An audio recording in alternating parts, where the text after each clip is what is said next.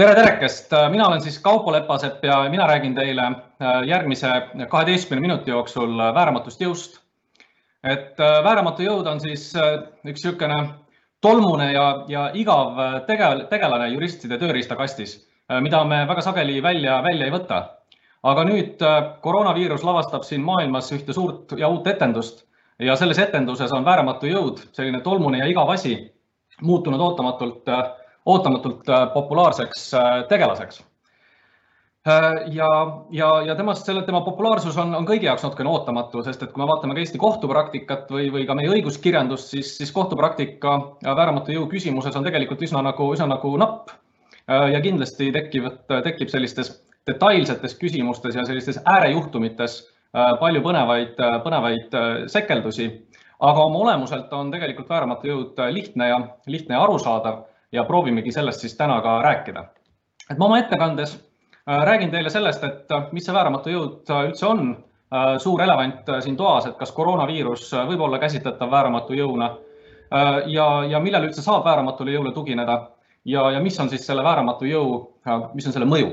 et on vääramatu jõud, mis ta siis nagu tegelikult nagu lepingu pooltele äh, tähendab.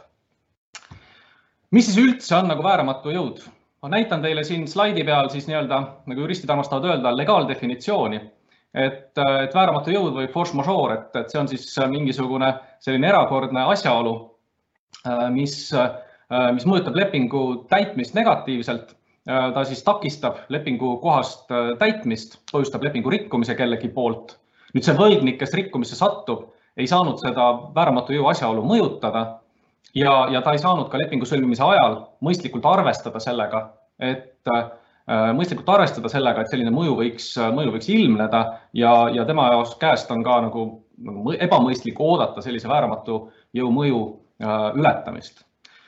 äh,. kui kõik need kriteeriumid on täidetud, räägime hetke pärast nendest kriteeriumitest ka lähemalt, aga kui kõik need mõjud, kriteeriumid on täidetud siis me võime rääkida tõesti, et mingisugune sündmus, näiteks koroonaviirus, äh, on siis äh, force majeure'ina või vääramatu jõuna käsitletav. oluline tähelepanek on siin tegelikult see, et, et needsamad lepingupunktid, mis teil räägivad lepingutes vääramatust jõust ja noh, tunnistage ausalt, need on lepingupunktid, mida te väga tähelepanelikult kuni viimaste aegadeni ei ole lugenud. kindlasti te, tekkis ka väga põhjalike ja keeruliste lepingute lugemisel force majeure'i klausli juures tekkis uni ja, ja tähelepanu, tähelepanu ajus aga võtke need lepingud välja, vaadake vääramatu jõu klausleid, sest kui lepingus on vääramatut jõudu reguleeritud kuidagi detailsemalt või põhjalikumalt, kui seda seadus teeb või teistmoodi, siis tegelikult leping äh, prevaleerib. nii et vaadake oma lepingud vääramatu jõu äh, osas kindlasti, kindlasti, kindlasti, kindlasti, kindlasti üle vaatame nüüd lähemalt neid vääramatu jõu äh, erinevaid kriteeriume et noh, tõesti on nagu oluline see, et, et asjaolu, millele üks pool proovib, asjaolu, mida üks pool proovib siis näidata vääramatu jõuna, et ta peab olema väljaspool võlgniku mõju ulatust. võlgniku mõju ulatuses näiteks on tema alltöövõtjate tegevus, et kui alltöövõtjad ei saa oma tööga hakkama, siis tuleb võtta teine alltöövõtja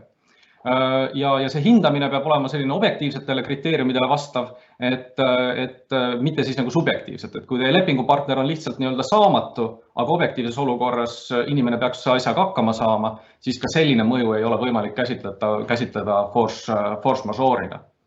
ja kui me jõuame nüüd jälle selle elevandini siin toas, koroonaviiruseni, siis koroonaviirus ja, ja, ja see väga selgelt ka selle poolt või ennekõike isegi selle poolt tekitatud, kehtestatud äh, Äh, selle tõttu riikide poolt kehtestatud erinevad äh, piirangud, piirangud reisimisele, piirangud kaupade liikumisele, äh, piirangud viibimistele, erinevate ürituste ärajätmised, sulgemised. Need on klassikaliselt võlgniku mõju, mõjuulatusest väljaspool ja neid saab käsitleda force majeure'i asjaoluna. üks oluline asi, mida tuleb kohe silmas pidada, on siin slaidide keskel, et võlgniku mõju ulatusest väljaspool olevaks ei loeta raha maksmise kohustust mis nüüd praktiliselt tähendab seda, et kui teil on lepingust tulenev raha maksmise kohustus või teie lepingupartneril on lepingust tulenev raha maksmise kohustus, noh näiteks müügilepingu kontekstis, siis selle kohustuse täitmist reeglina vääramatu jõud ei takista. et äh, see mõju, et kui, kui, kui tõesti ühel poolel on raha maksmise kohustus ja ta tahab sellest vabaneda või seda edasi lükata, siis raha maksmise kohustus peab olema takistatud väga-väga konkreetselt sellest meetmest. noh, näiteks on see, et kui pangad on kinni pandud välismaksed on keelatud, siis need võivad olla erakordsed asjaolud, mis mõjutavad ka raha maksmist, aga üldiselt väga lihtsustatult öeldes raha maksmise kohustusi vääramatu jõuna ei ole võimalik käsitleda. nüüd kindlasti on ka see oluline, et takistav asjaolu, see ei olnud ettenähtav. asjaolu saabumine peab olema ootamatu ja siin hinnatakse teadmist ja seda ootamatust just lepingu sõlmimise ajaseisuga ehk siis, et kui me mingist konkreetsest lepingust räägime, siis me peame ka vaatama ka seda, et millal see leping sõlmiti. ma olen siia kirjutanud väga lihtsa kaasuse, et ilmselt kui me räägime lepingust, mis on sõlmitud kaks tuhat üheksateist aasta septembris, siis koroonaviirus ja sellega seonduvad, sellega seonduvad piirangud, noh, ilmselgelt ei olnud kellelegi ettenähtavad. keegi ei pea ka pidevalt arvestama sellise hirmuga, et üldiselt võidakse piirid kinni panna, mistõttu septembris kaks tuhat üheksateist sõlmitud lepingute puhul koroonaviirus äh, ilmselt äh, ei olnud ettenähtav, teda oleks võimalik käsitleda force majeure'ina. aga kui te täna mingeid lepinguid sõlmite, kakskümmend kakskümmend märtsis, nüüd, kus me juba isegi enam nagu ei kohtu teiega näost näkku, äh, vaid peame webinare, töötame kodudes, piirid on juba kinni, siis tänaste lepingute puhul pole enam nagu sugugi kindel see või noh, pigem tuleks nagu eeldada seda, et koroonaviirus ja, ja erinevad selle mõjud, avalik-õiguslikud piirangud ei ole väga suure tõenäosusega käsitletavad, käsitletavad vääramatu jõuna pooled teavad, et maailm on muutunud, pooled teavad, et ebakindlus on oluliselt suurenenud, mistõttu on täna sõlmitavates lepingutes koroonaviiruse mõjud, kas suudetakse lepingut täita, ei suudeta lepingut täita, mis on selle tagajärjed, kui ei suudeta täita, et need tuleks siis, need tuleks siis äh, põhjalikumalt ja, ja detailsemalt äh, läbi mõelda täna sõlmitavates lepingutes. Ja, ja, ja nüüd, ja nüüd on ka siis järgmine kriteerium. On oluline see, et, et võlgnikul ei ole võimalik äh, vääramatu jõu põhjustanud asjaolu mõju, äh, mõju ületada. ja, ja noh, siin on nagu ka jällegi seesama mõistlikkuse kriteerium, et, et, et kui näiteks ikkagi äh, Poola piiri peal on reka kinni, äh, siis reka on seal kinni ja, ja tal ei ole võimalik Eestisse tulla. et, et see õiguslik regulatsioon kindlasti ei nõua seda, et nüüd rekajuht peab nagu silmad kinni panema, gaasi põhja vajutama ja läbi teetõkete sõitma, sest noh, põhimõtteliselt tal oleks ilmselt võimalik ennast nagu läbi Poola Eestisse välja võidelda et selliseid kohustusi, kohustusi kindlasti nagu lepingut äh, või see vääramatu jõule tuginemiseks äh, ei ole. ja jällegi, et koroonaviirus ja selle nagu sellised äh, avalik-õiguslikud piirangud on, on ilmselt asjad, mille mõju ületada lepingupartner või võlgnik ei saanud aga selle mõju ületamise juures on hästi oluline kriteerium, millel ka siis nagu silm, mida tuleks silmas pidada, on see, et, et kas see mõju ei ole üldse ületatav või ta ei ole ületatav teatud lisaaja jooksul et tulles tagasi nüüd selle anekdootliku näite juurde seal Poola piiri peal, et rekka on kinni, et kui teil täna oli kokku lepitud täna tarnetähtaeg ja see rekka on nüüd kolm päeva seal piiril olnud, et noh, siis täna toimuva tarne osas äh, ilmselt seda tarnet võib edasi lükata, kuna ilmnenud on vääramatu jõud, äh, Poola ei lase veoautot läbi. aga kolme kuu pärast, et kui teil see rekka ikka veel kolme kuu pärast ka seal piiri peal äh, aega veedab ja, ja ei ole nagu, et samal ajal juba praamid või laevad Saksamaalt Eestisse sõidavad, on võimalik läbi Rootsi transporti korraldada. et, et, et siis te ilmselt enam sellele, sellele Poolas kinni olevatele piiridele ei saa tugineda kui vääramatule jõule, sest vääramatu mõju aja jooksul, teil on sa, sa, siiski kohustus jälgida, mismoodi, milline on vääramatu jõu äh, mõju lepingulisele täitmisele ja, ja see, kellel on vääramatu kes tahab vääramatu jõule tugineda, noh, tema ei tohi lihtsalt ka lihtsalt nüüd võtta seda asendit sisse ja ja lõsutada ja oodata, kuni vääramatu jõu mõju mööda läheb, vaid üldiselt ikkagi oodatakse, et, et kriisiolukorras pooled astuvad samme, et, keerulisi asjaolusid ja olukordasid ületada. nii, koroonaviirus kaks tuhat üheksateist, no lühidalt öeldes tegelikult see koroonaviirus sellisel kujul, nagu ta on ja, ja tema alusel, tema tõttu kehtestatud igasugused avalik-õiguslikud piirangud on, on käsitletavad vääramatu, vääramatu jõuna et nad on nagu klassikalised, et on kombinatsioon klassikalistest äh, näidetest, et noh, ühtepidi on nagu siis epideemia välja kuulutatud ja, ja, ja teisipidi on ka õigusriigis ootamatult seatud mingisugused äh, piirangud ja, ja, ja kogu see majanduslike piirangute äh, mõju ennekõike on käsitletav, on käsitletav koroona, on käsitletav vääramatu, vääramatu jõuna. nüüd on hästi oluline slaid et äh, vääramatu jõud vabandab lepingu rikkumist üksnes juhul, kui sellel vääramatul jõul on tõesti vahetu mõju konkreetse lepingu täitmisele. et sellest, et kusagil äh, mujal, äh, kusagil Aasias, kusagil Itaalias, kusagil Tallinnas on, on, on, on mingisugune viirus ja kuskil on piirid kinni pandud, et sellest ei piisa, et lepinguliste kohustuste täitmisest, täitmine oleks, selle rikkumine oleks vabandatav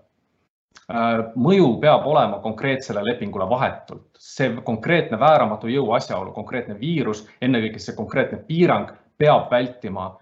konkreetse lepingu täitmist. No võtame kasvõi selle siin esmaspäeval liikunud kuulujutu, et Tallinnas pannakse liikumine seisma, siis ütleme niimoodi, et lepingud, mida oleks pidanud täitma Tallinnas, siis need lepingud, nende lepingute täitmine liikumispiirangu tõttu oleks ilmselt väldit, olnud vääramatu jõu tõttu välditav, aga lepingud, mille täitmine pidi toimuma Raplas, Rapla inimeste poolt omavahel, nendele see vääramatu jõud mitte mingisugust mõju ei omandanud otseselt ja seetõttu seda kriteeriumit järgima,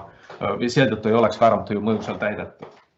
ja oluline on silmas pidada ka seda, et ärilise riski realiseerumine, see, et kliendid kukuvad ära, see ei ole vääramatu jõud äh, äh, selles kontekst mõttes, millest me praegu, millest me praegu äh, räägime. Ja üldiselt nagu selline finantsolukorra halvenemine, ka see ei ole vääramatu jõud. takistatud peab olema konkreetse lepingu täitmine et me näeme praegu seda, et, et meie poole tulevad kliendid ja ennekõike meie kliendid on hädas lepingupartneritega, kes tunnevad hirmu tuleviku ees ja arvavad, et ees on ootamas majanduslangus ja seetõttu üritavad vääramatu jõule tuginedes lepingust vabaneda, lepingulisi kohustusi mitte täita. et see ei ole vääramatu jõud, tegemist peab olema väga konkreetse, väga vahetu mõjuga äh, lepingule ja üksnes siis me võime rääkida üldse vääramatu jõu mõjust ja lepingu täitmise vabandatavusest ja mida siis vääramatu jõud üldse ka nagu võimaldab, et ütleme, et kui meil vääramatu jõud esineb, ta on olemas, ta avaldab mõju konkreetsele lepingule, mis on tema siis äh, mõju? vääramatu jõu selline primaarne mõju, primaarne õiguskaitsevahend peaks olema see, et, et äh, siis rikkumises oleval poolel on võimalik edasi lükata oma kohustuse täitmist kuni selle ajani, kui vääramatu jõu asjaolu mööda läheb. ja sellel ajal, kui nüüd vääramatu jõu mõjul lepingu rikkumises olev pool ei suuda oma kohustusi täita, siis ta ei ole kohustatud hüvitama selle viivitusega tekitatud, tekitatud kahju. ja vääramatu jõu Äh, sellise reeglitega antud kaitse äh, lepingut rikkuvale poolele kestab tõesti ainult senikaua, kuni kestab vahetu vääramatu jõu mõju ja, ja selle vääramatu jõu mõju tagajärgede kõrvaldamise vajadus. Ja oluline on nüüd siinkohal silmas pidada seda, et kui lepingupool ise on rikkumises, ta ei suuda lepingut täita, siis temal ei ole lepingust taganemise ega ülesütlemise õigust seaduse alusel. et, et, et tõesti, et siis silmas pidada seda, et vääramatu jõud annab leevenduse lükkab edasi lepingu täitmist, aga äh, nüüd, kui te olete ise rikkumises või rikkuvale poolele, ta ei anna võimalust lepingust taganeda ega lepingut üles öelda. Ja mida siis teha, kui teie enda lepingupartneril on tõesti see hapu olukord ja vääramatu jõud esineb ja ta ei suuda oma lepingulisi kohustusi täita? et, et, et noh, mis on teie võimalused, et kaupa sealt Poolast ei tule, kas te peate maksma raha äh, kauba eest, mis ei ole kohale tulnud? ei pea et teie peamine õiguskaitsevahend on see, et senikaua, kuni vääramatu jõu mõjul teie lepingupartner oma kohustusi ei täida, saate ka teie peatada oma kohustuse täitmise. ja nüüd, kui teine pool oma kohustusi ikkagi ei täida, siis tekib teil rikkuja suhtes õigus lepingust taganeda või leping üles öelda või siis alandada hinda. kahju hüvitamist te vääramatu jõuga, vääramatu just jõust mõjutatud osapoolelt nõuda, nõuda ei saa nii et te saate lühiajaliselt keelduda oma lepinguliste kohustuste täitmisest ja kui teine pool ikkagi ei suuda lepingut täita ja kaob huvi lepingu täitmise suhtes, siis tõesti nii-öelda sellel poolel, kes kannatab lepingu rikkumise tõttu, temal tekib hoopis taganemise ülesütlemise õigus. taganemise ülesütlemise õigust ei ole sellel poolel, kes ise lepingulisi kohustusi täita ei suuda. ja minupoolne kokkuvõte siis et, et noh, tõesti, et kõigepealt vaadake lepingut, et kui lepingus on teistmoodi kokku lepitud, siis kõik see, mis ma siin praegu rääkisin, ei, ei oma väga palju, väga palju tähendust, et vaadake väga tähelepanelikult, mis on lepingus kokku, kokku lepitud. Äh, ja, ja tõesti silmas pidada siis seda, et, et vääramatu jõud peab mõjutama konkreetse lepingu, konkreetse äh, kohustuse täitmist ja, ja, ja ta ei ole mingisugune võluvits, mis vabastab lepingulistest kohustustest üldse Äh, vaid ta on ennekõike mõeldud abimeetmena, mis võimaldab lepingu täitmist edasi lükata senikaua, kuni vääramatu jõu mõju, äh, mõju, mõju lakkab. Ja, ja kui teil vastaspoolega satute nagu, satute nagu, nagu, nagu hätta või vastaspool ei suuda oma lepingulisi kohustusi täita vääramatu jõu tõttu, siis teie õiguskaitsevahendid on siis ennekõike peatada lepingu täitmine senikaua, kuni, kuni vääramatu või noh, peatada omalt poolt lepingu täitmise, täitmine. ja, ja, ja, ja kõige halvemal juhul siis on teil tekib õigus leping üles öelda või siis lepingust taganeda sõltuvalt sellele. et nüüd ma, nüüd ma, ma tänan, et viitsisite kuulata. Lõpetan praegu siit omalt poolt ettekande. küsimused, mis, mis minuni jõuavad, need küsimused, nendele küsimustele siis jõudumööda vastame ja, ja tänan kuulamast ja, ja jõudu siis seminariga jätkamisel.